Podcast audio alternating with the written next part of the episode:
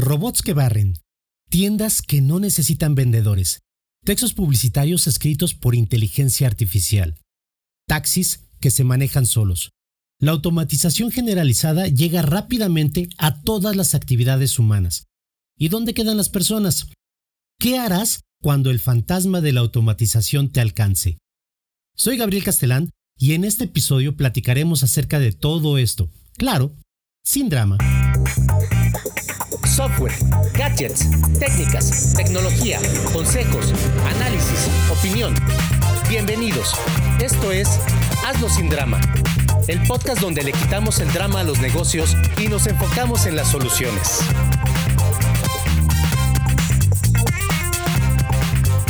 En 1999, es decir, al final del milenio pasado, cuando aún ni Facebook ni el iPhone existía y nadie hablaba de Big Data, me encontraba trabajando junto con un amigo en la solución para un problema típico, cómo optimizar el tiempo disponible. La problemática consistía en que en la compañía en la que trabajábamos se generaba una enorme cantidad de información de ventas y atención a clientes, de manera constante, al ritmo de unos cuantos cientos de transacciones por minuto. Los agentes que generaban esta información estaban divididos por grupos de trabajo pequeños llamados células y cada célula contaba con su propio gerente de célula. Toda la información generada se almacenaba en bases de datos independientes, las cuales tenían que ser analizadas posteriormente para poder presentar a la dirección los resultados de la operación general del día anterior. Para esta tarea se utilizaban programas específicos que extraían la información de cada base de datos y posteriormente un equipo de personas se dedicaban a procesarla, darle sentido y a organizarla en gráficas para poderla presentar y que fuera útil para la toma de decisiones. Obviamente, el proceso total tardaba muchas horas y ocupaba la totalidad del tiempo de varias personas que realizaban esos análisis de manera repetitiva día tras día, tras día, tras día. Mi compañero y yo estábamos contratados para desarrollar algunos de los sistemas informáticos con los que se capturaba la información generada por las células. Pero como éramos muy inquietos, nos pusimos a analizar cómo podíamos incrementar la eficiencia de todo el proceso. A fin de cuentas, cualquier proceso mecánico bien definido y repetitivo es 100% automatizable, utilizando y generando los recursos y procesos adecuados. Además, éramos relativamente nuevos en la compañía y, para ser sinceros, no queríamos que nuestro futuro consistiera en pasarnos las horas analizando y graficando información. El caso es que, además de nuestras actividades diarias normales, decidimos dedicar unas horas cada día a esta cuestión por nuestra cuenta. Después de algunas semanas de pláticas, análisis y diagramación, por fin tuvimos una propuesta viable y decidimos pedir una reunión con nuestro jefe para presentársela. Durante unos 20 minutos presentamos nuestra idea. Explicamos cómo la generación de la información se concentraría en una base de datos única, que permitiera realizar cruces de información de manera que ésta sirviera como alimentación para otras actividades comerciales y el seguimiento de los clientes.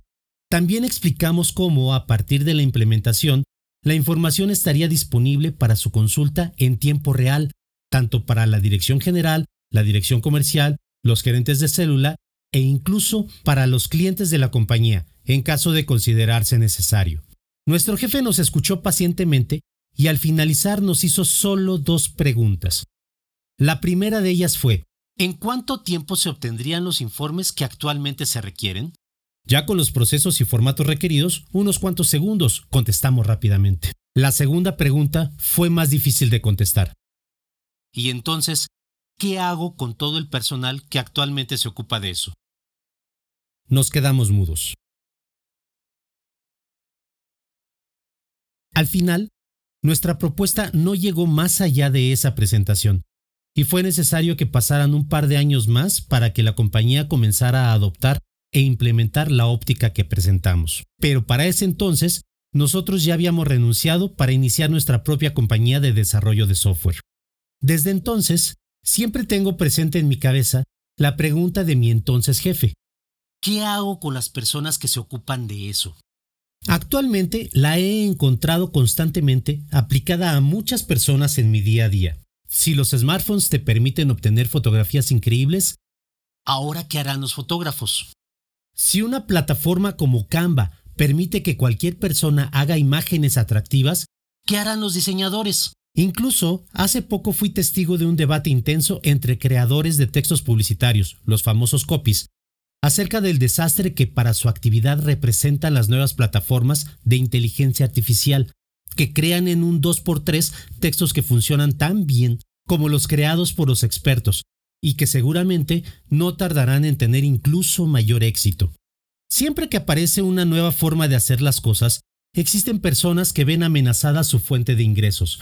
Y si bien en el pasado era cierto que al sustituir una persona por una máquina, esta persona quedaba o bien desempleada, o en el mejor de los casos, relegada a convertirse en un simple alimentador o cuidador de dicha máquina, proporcionándole la materia prima para que funcione, actualmente, con el auge de la tecnología y la disponibilidad de casi cualquier conocimiento en Internet, las cosas, creo yo, pueden ser muy distintas. Las personas ahora pueden decidir entre pasar una hora de su tiempo o varias viendo Netflix o el ocupar ese tiempo para invertir en sí mismas, aprender nuevas habilidades y analizar las experiencias vividas. El verdadero reto ahora consiste en idear una forma de empaquetar nuestros conocimientos, habilidades y experiencias en un producto que pueda ser atractivo para las empresas o los individuos. Y no necesariamente hablo de que todo mundo deba crear su propio negocio y convertirse en profesionista independiente, freelancer o emprendedor. No. Me refiero a que si tú has desarrollado durante años una tarea o una serie de tareas que ahora son susceptibles de ser automatizadas, puedes aprender las habilidades necesarias para que tú mismo dirijas dicha automatización. A final de cuentas, ¿quién, mejor que tú, sabe cómo se realiza tu trabajo? Claro, necesitarás aprender como mínimo algo acerca de la administración e ingeniería de procesos, así como también acerca de cómo generar diagramas. Además, mejorar tu redacción y tus habilidades de comunicación. Pero si tomamos en cuenta que para estar en la mayoría de los puestos que existen actualmente en las empresas, siempre se necesita una inducción y una capacitación previa, incluyendo aquellos considerados como de menor responsabilidad, como el de mensajero, la diferencia realmente consiste únicamente en que en esta ocasión serás tú quien decida capacitarse por su cuenta, tomando las riendas de tu crecimiento y convirtiéndote durante el proceso mismo en una persona que ofrece más valor a la empresa. Y esto, al final, puede no solo evitar que la compañía te deseche, sino abrirte las puertas en otras compañías que quieran implementar el mismo proceso de automatización e incluso darte la oportunidad de efectivamente iniciar una carrera propia como consultor especializado en el tema. Ahora que si ya eres un emprendedor que está ofreciendo servicios que poco a poco se están automatizando como es el caso de los copywriters que mencioné anteriormente, tienes aún menos que temer, pues además de utilizar las nuevas herramientas como la inteligencia artificial para eficientar tus tiempos de respuesta e incluso tus costos, puedes hacer uso de tus habilidades y conocimientos actuales para crear ese toque especial que distinga a tu servicio y genere la preferencia del cliente. Nuevamente, en este caso, tú posees la experiencia y conocimiento necesarios para crear esa distinción. Resumiendo, te dejo seis acciones a realizar para eliminar el drama cuando la automatización te alcance. 1. Acepta que toda acción mecánica y repetitiva es, debe ser y será sujeta de automatización. Esto evitará que te conviertas en víctima de lo inevitable y te permitirá tomar las acciones restantes para actuar proactivamente. 2. Documentate. Investiga qué parte de tus actividades diarias están siendo automatizadas por otras personas o empresas. Averigua y aprende cómo lo están haciendo e identifica cómo puedes adaptar tus conocimientos y experiencias para optimizar el proceso.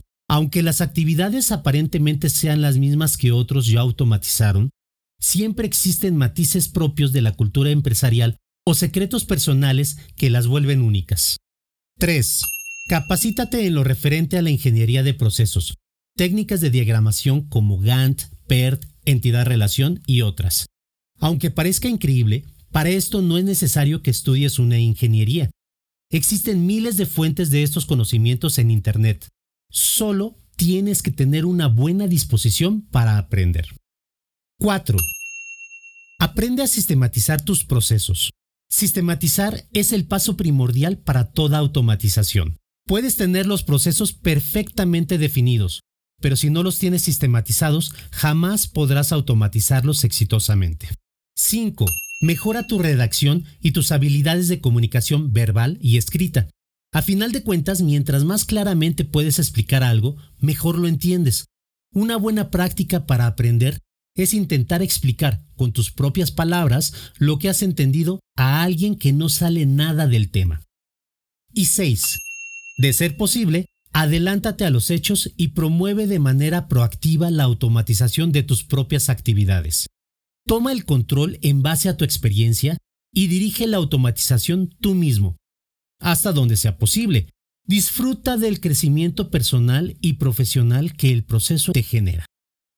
A manera de reflexión, te recuerdo que estos pasos no siempre son bienvenidos en nuestros lugares de trabajo, pero si a tu empresa, si eres empleado, o a tu cliente, si eres emprendedor, no le interesa implementar las ideas que desarrollas, considera que siempre habrá otras entidades que estén interesadas en las visiones innovadoras.